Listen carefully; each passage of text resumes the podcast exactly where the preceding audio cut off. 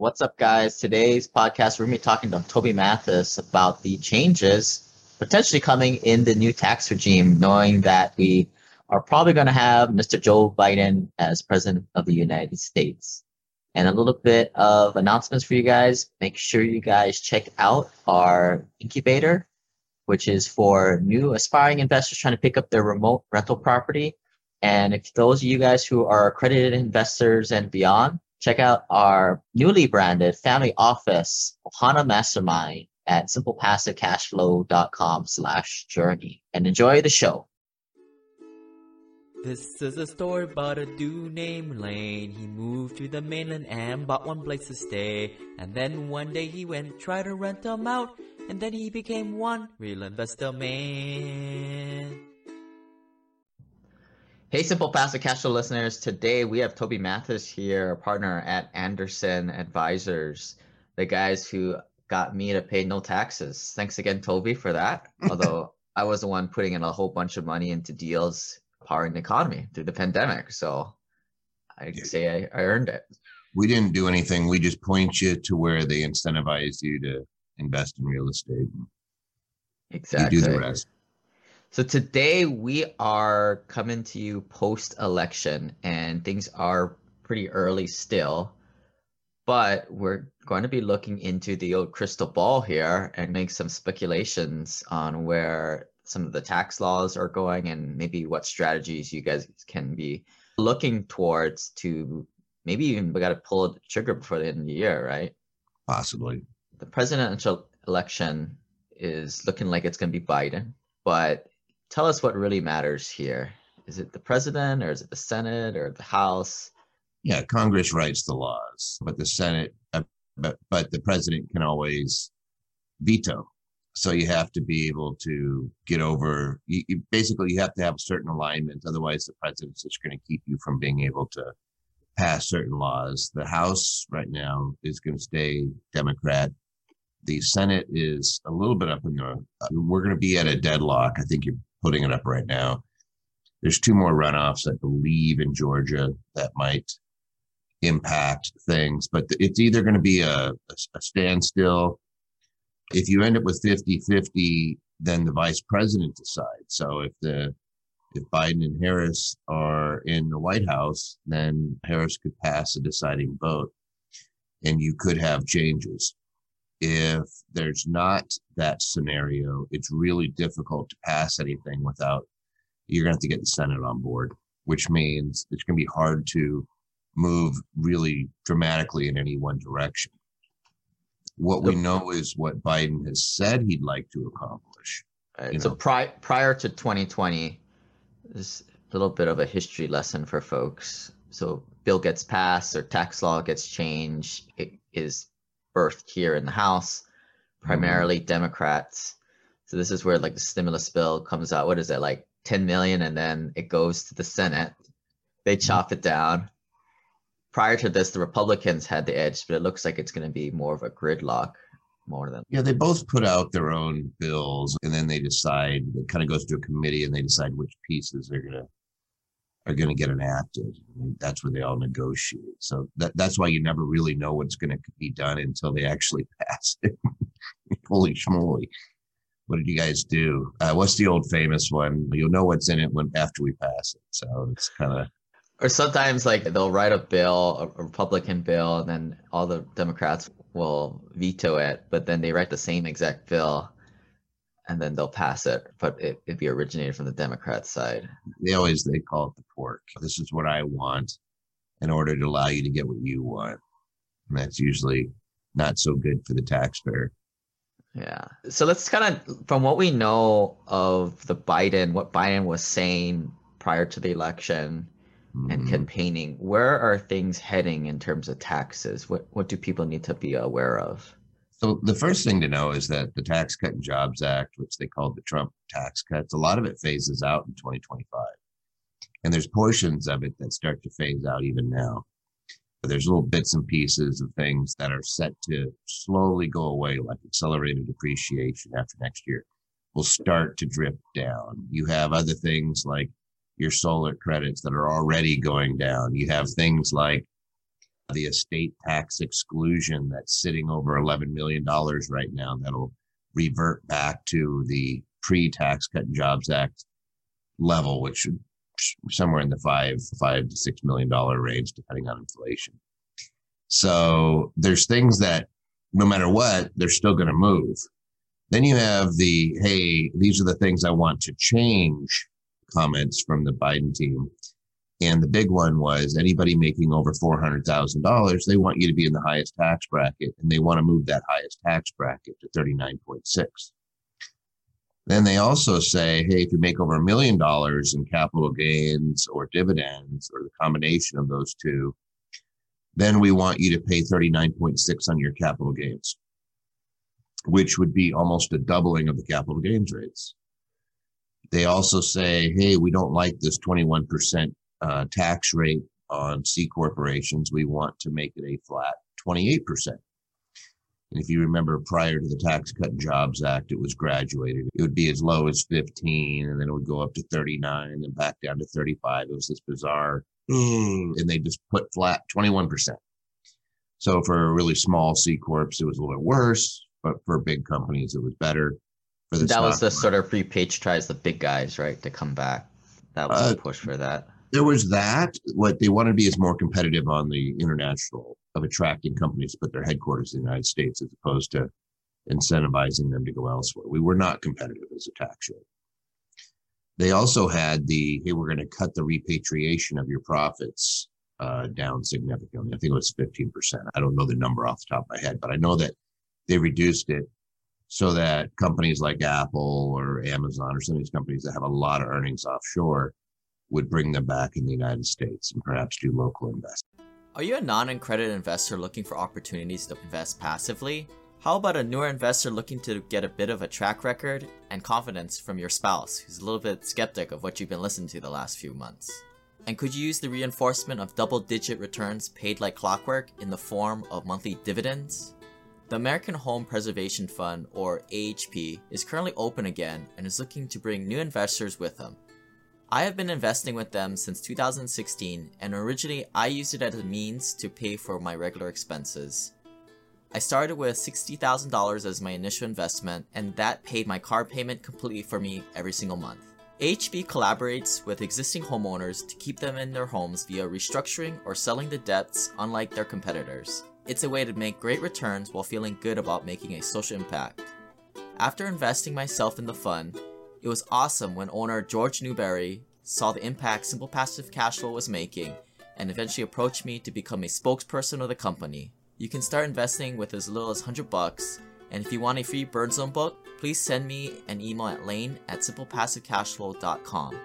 For more information about investing with AHP, go to hpservicing.com slash investors.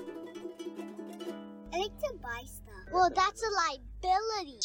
Well, so let's go back through these, and I'm going to ask it from my own selfish perspective, which I hope the listeners are in that same situation too. But like the 2018 Jobs Tax and Jobs Act, I don't know what it's called, but it allowed for a bonus depreciation and a whole bunch of passive losses that you could extract from deals that do cost segregations, right? That's the one, whatever that one is. Actually, you don't have to worry about the real estate professional. That was actually changed back in, I think it was 90 it's 469C7, if I'm not mistaken, but that's carved into the code already. That's, you don't have to worry about that.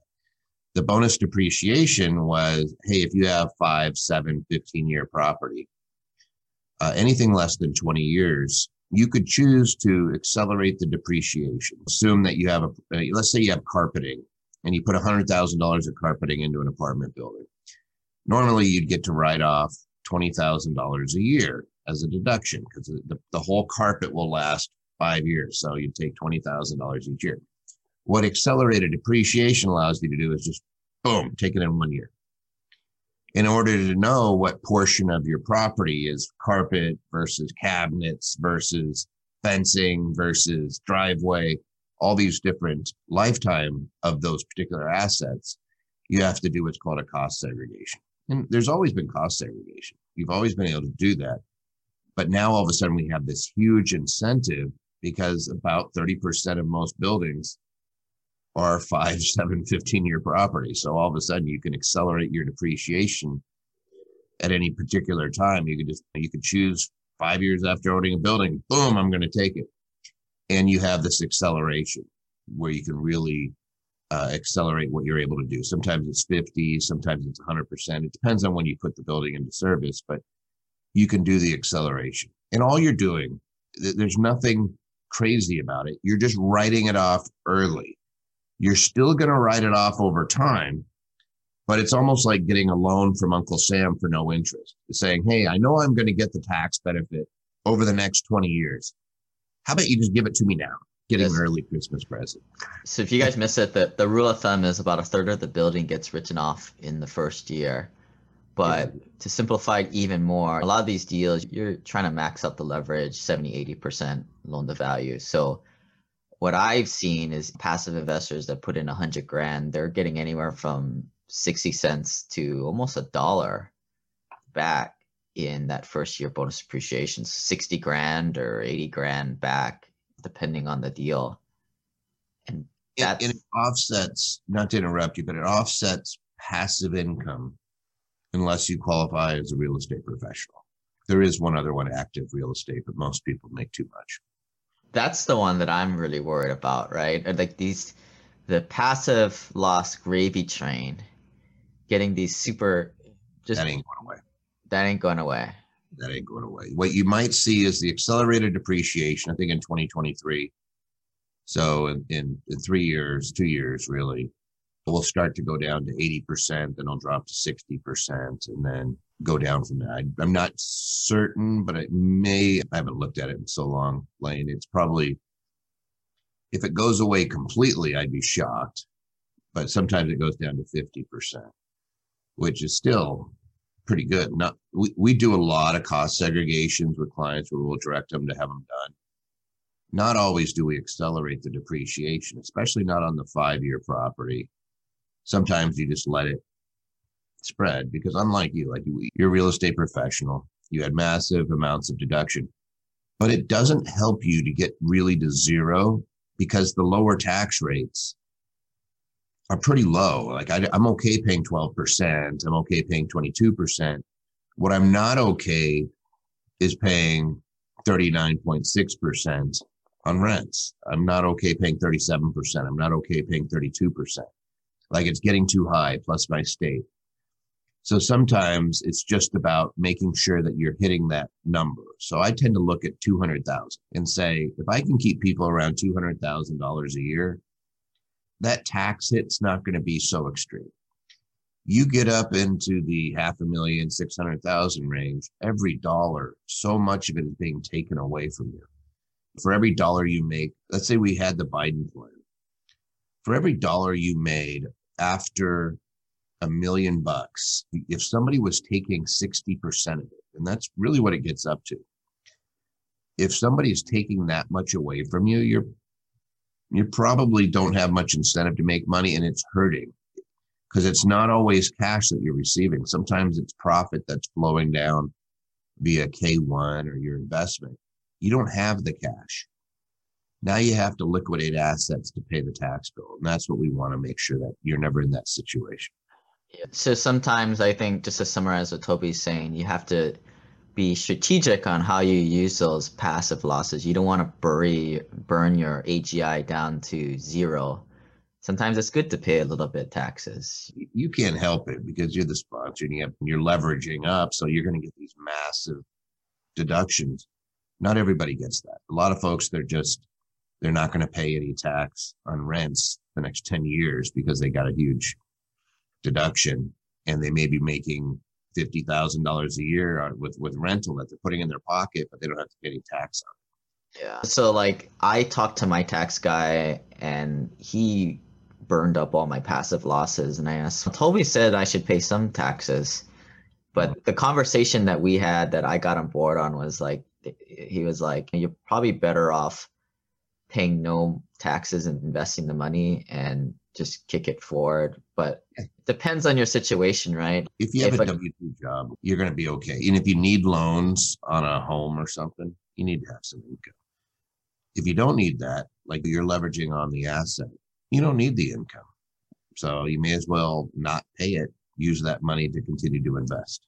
Yeah. So the Tax Cut Jobs Act Tax. that's phasing out the passive losses, the, the accelerated bonus depreciation in the year 2022 and beyond. So It's is there any actually- Look at that. I think 2022 you're safe. I think it's after 2022. Yeah, I- think you're right. It we've probably got a couple more years of where the getting's good. And that's plenty of time for me. But what is what are you thinking it's coming out in the future? Is like the Biden clan going to be putting getting rid of that or I'm thinking that hopefully they can just focus on that 1031 exchange and leave me alone. And They want to get rid of the 1031 exchange. They want to get rid of step up and basis. And that's going to affect all of us. That's huge. That's huge. For anybody who has substantial amount of real estate, that could be really painful. It's going to force you to have to get rid of your real estate during your lifetime because uh, it's not going to step up, which means if, if you've depreciated it, accelerated depreciation, then you're going to have some substantial recapture when somebody, if somebody sells it after you've passed. So I'm not too pleased about that, that one at all. It isn't the game plan there like all right the democrats ha- have it now if you're 40 years old surely in the next 30 years some more tax friendly leadership will get in there and swing the state taxes the other way and that's, when you take it Yeah, that's the idea. Is right now the law is what it is, and I tell people don't make dramatic switches until the law actually looks inevitably going to be changed. Because even when you think somebody gets in as president, and they say this is what I'm going to do. Good luck getting that through, especially if you don't have the the, the House and Senate. Good luck. If you have the House and Senate, fantastic. They might be able to to get some things through, but even then, it's not it used to be you could filibuster it now. It's but the it, it's still not a it, it's not a guarantee. And people oftentimes campaign on things and then do something else as well. So i tend not to make dramatic switches until i actually see laws being drafted or changed and they have support. And even if we biden's biden has won now he's even in the first 100 days it's going to take what another year 18 months for that law to go into effect for the previous tax year too. So there's probably about a couple years of turnover time i'm thinking. Mm-hmm. Yeah i could it, but you know, they could get something through in the first year. And, and, and again the way that the way it works is they can't go back and change something but they can say going forward. So if you pass away, I don't know if you remember this, but I think it was the owner of the Yankees passed away during a year where there was no estate tax at all. We didn't even have the $11 million cap. It yes, was, yeah, Steinbrenner. This is Yeah, not too long ago. yeah. So he avoided billions of dollars. Like he, he the, the joke we all had was people are going to snuff out their parents like on December 31st. If they're on their deathbed, they'll be like, let me help you along here because the, uh, the taxes can be so extreme the following day. We're going to have a New Year's Eve party with a bunch of pillows. It's horrible, but that we were there was actually concern about that of oh boy if somebody's on life support they're going to have a real incentive to pull the plug. It's it's it's morbid but it Yeah. actually was discussed in, the tax world. There was many discussions on it what would you do? And so it's, it's not always we think like these things have been debated for years. I remember uh, when i first became an attorney the estate tax exclusion was 600000 wasn't was not very high and a lot of people got hit by it and then it went up to a million and then it went to 5 million now it's over 11 million and that and then they said portability both spouses could use it it used to be we'd had to, we had to use a trust to double it up.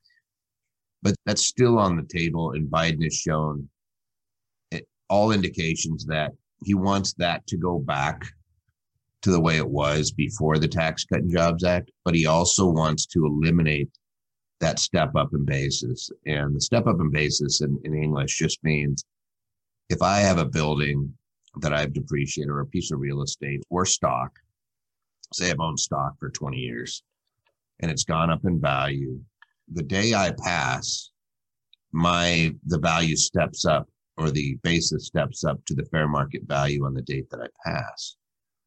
So if I have a, a building that I've depreciated and my basis might be a little bit of land, maybe it's 100,000, it's a million dollar building. Right now, if I pass, the basis steps up to a million dollars. I live in a community property state, so even my spouse could sell it the day after I die and pay zero tax, no recapture. If that goes away, then assuming that somebody had to sell an asset after somebody passes or wants to because they don't want to manage it and they sell it, now they're going to pay recapture in capital gains on that. So they're going to pay up to 25% on the recapture and up to uh, under Biden, it could be 39.6% on the capital gains. So it's a pretty big hit. Now, the other side to that is if it's real estate, not only is is the basis stepped up, but you can re deep re depreciate it. You know, so you can go back and write it off again, and you lose that. So that's flying under the radar, and that's the one that I focus on, saying that's the one that's going to have the biggest impact on our clients. Is people who are investors are going to get punished under that plan, and I don't like it. Because before the strategy was just die and pass it off, and they your kids get the step up basis, and you, The- you the wash the asset. Yeah, the old strategy was accumulate real estate and stock in capital assets, 1031 exchange your real estate into more real estate, lever it, use those, use the proceeds if you need to for other things, and then pass away. And you don't have to worry about any tax. And they could either re depreciate it, so they're not going to pay any tax on any of the rents for a long time. So you're going to depreciate it again after they've passed at that higher amount and all of a sudden they're getting huge tax benefits or they sell it and they pay no tax. And so there was always that kind of the silver lining, especially in community property states where the first spouse, everything steps up. Dad passes and mom can sell the stock and not have to worry about getting hit with capital gains.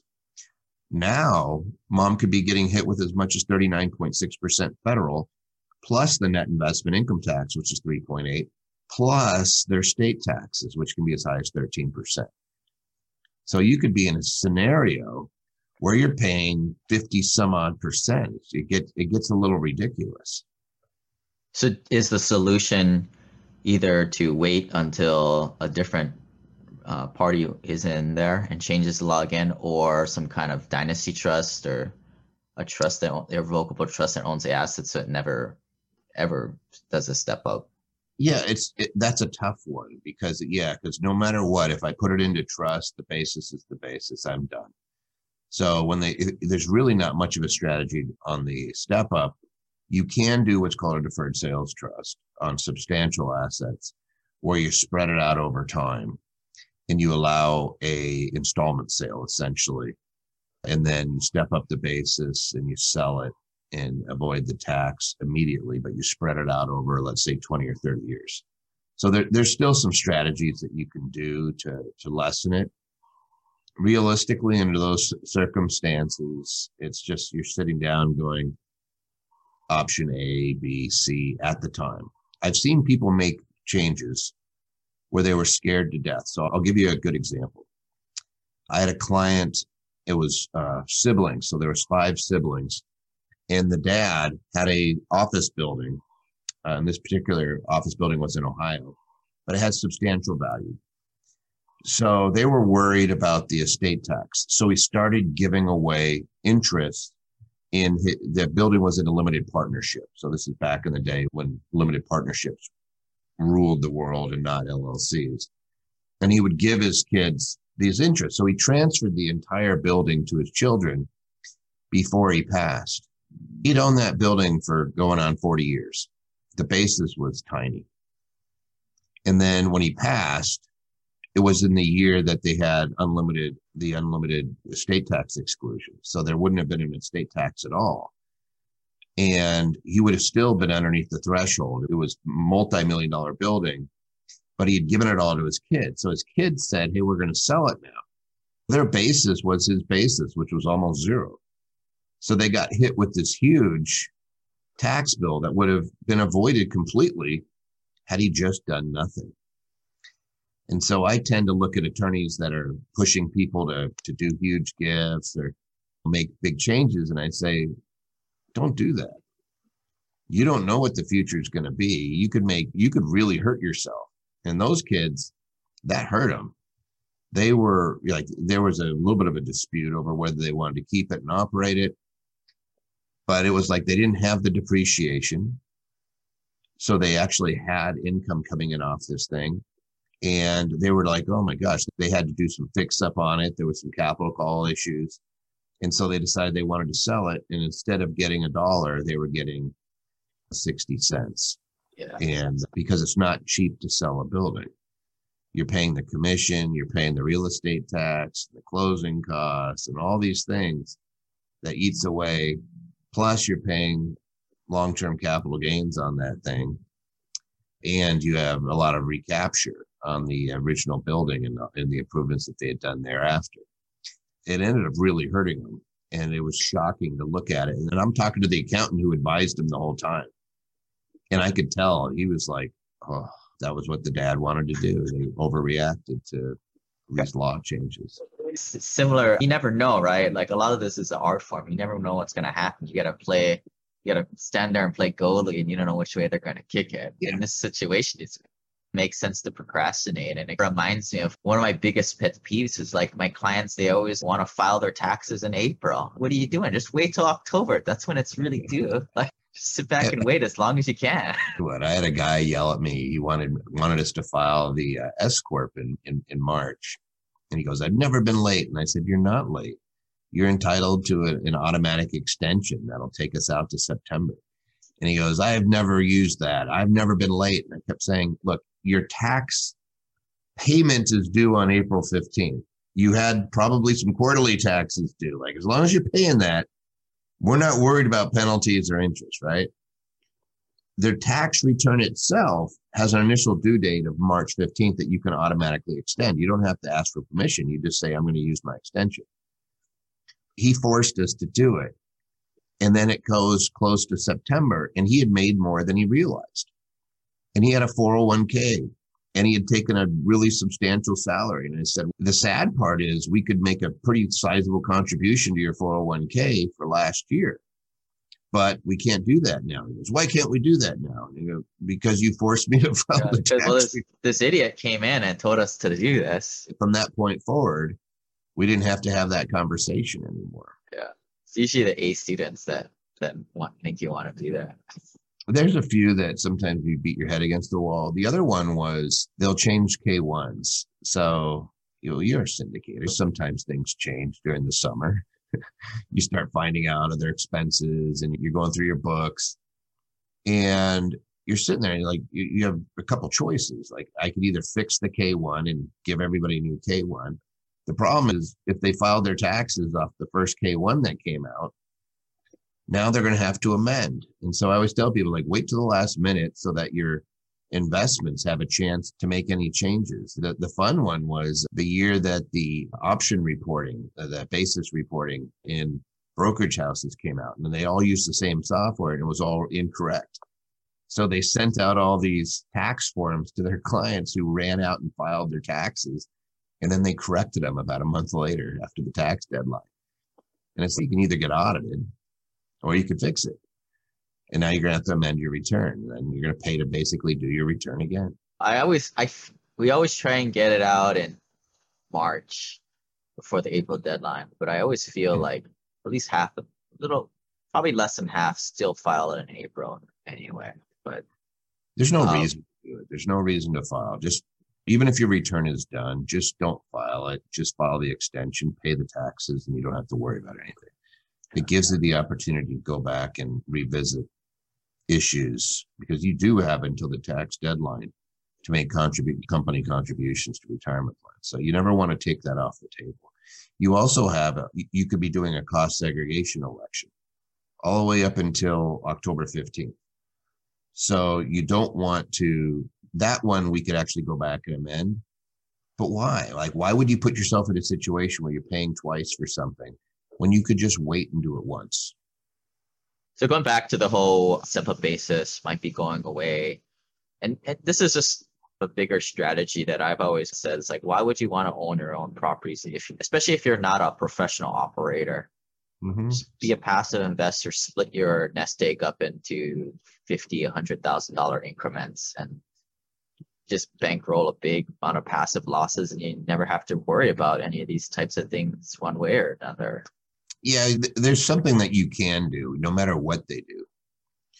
Because you still have exempt entities, and exempt entities are like your 401k, your IRA, your Roth, IRA, Roth, 401k, but also 501c3s. And uh, Lynn, you've known me enough that that this comes up quite often with anybody who has substantial wealth. That 501c3 is your best friend because it gets it out of your estate and you get a tax deduction now. So worst case scenario, let's just say that Biden and the Senate and the House conspire to take away 1031 exchanges and, and the step up in bases. They increase capital gains rates. They they create a 39.6% top tax bracket that your dividends and capital gains can be taxed at if you make over a million bucks. Itemized uh, deductions already gone, but they were talking about bringing it in, but having a it's basically it's only for people making less than 400,000. They have a kind of a funky calculation if you make over 400,000 where it goes away. I can still give things away. I can still take a, a charitable deduction for it, even if it's a capital asset. And I can write a lot of that stuff off at my fair market value. Once it's in a 501c3, I'm not worried about step up or estate tax or anything again because it's not mine and my heirs still have access to it. So those types of strategies will become even more important, which just means there's only so much stuff I need to own personally and have access to personally. Sometimes it's better to get it into a vehicle where we never have to have these conversations ever again. The vehicle doesn't pay tax. And I Yeah, love yeah. those because the only conversation I have with people then is how much do you want your kids to be able to take out of the business? And we know it has to be a reasonable amount. So nobody's going to be buying Lamborghinis off of your estate. Nobody's going to be able to go in there and just rape and pillage your estate. The best scenario is they're operating something that's in your that you created and they're able to take a salary for the rest of their life and then that can go to the next generation. Right. So, so what Toby is talking about is creating a nonprofit, creating that estate, and being able to. What if a guy wants maybe not a Lamborghini, but he wants to take a two hundred thousand dollar salary for his kids, mm-hmm. buy a Camry in the process? Does that now you have to pay taxes on that? Right? Yeah, they pay tax as it comes out. And I'm not talking about private foundations either here, guys. There's a lot of things that qualify as real estate, excuse me, as a charitable activity in real estate. Veterans housing, low income housing, HUD housing, moderate income housing, housing for you fill in the blank if it's a disadvantaged group, single moms. We've seen it all, residential assisted living. You can own a substantial amount of real estate, or if you're actually operating a charity doing something else, it's allowed to own passive real estate. So, like the California Teachers Union owns a ton of like lots of buildings. That's their prime, like they have a lot of investments in things. But what is it there for? It's a retirement plan for teachers. It's an exempt organization. So there's lots of those. And there's a misnomer that somehow that money is is never for your benefit. No, you can take a salary. You just can't take the profit out. There's a it's called private inurement. It can't go to the benefit of any private individual, the profits. So I can't just take it. What I can do is continue to operate it for what I set it up for. And it can, it's going to grow and it's going to grow extensively. And then you pay people a reasonable salary is very subjective, depending on how much you want to do. And yeah, then they pay taxes. They take that out. But if they don't need the money, which is what I see, I'll tell you, because we've done over 4,000 of these, it's a one way road. People tend to put money into the charities. They take very little out. And most of the kids that I've seen as we transition, because we've been doing this over two decades, you start seeing a situation where the kids actually can get behind it and then they're using it to lower their tax brackets as well. I haven't seen it where people are taking ridiculous amounts of money or trying to get access to money because they're investing through that vehicle. And uh, I like it because all these conversations become moot. As they say, well, what, how much tax you, am I going to be paying? None. You want to give it a house, you're going to write off the value of the house against your just your gross income. What? I've owned this house for 20 years and I only paid a hundred thousand for it. Now it's worth half a million. Yeah, you get to write off the half million. There's an adjusted gross income limit of 30%. So maybe you're going to write it off over three or four years, but you're still going to get a pretty sizable deduction. People have a hard time getting their head around that. And then that asset is in there and it never pays tax. You don't have to worry about who dies or any of that stuff. I, I, I just find that for, again, for the affluent, the people that have a lot of money, that is something that they definitely should be looking at. When you're in real estate, like the type of real estate you do, Lane, the tax benefits are so ridiculously good right now. You don't need to. But after you've after you've used a lot of the tax benefits for you, if they take them away, then you still have an alternative without doing anything crazy.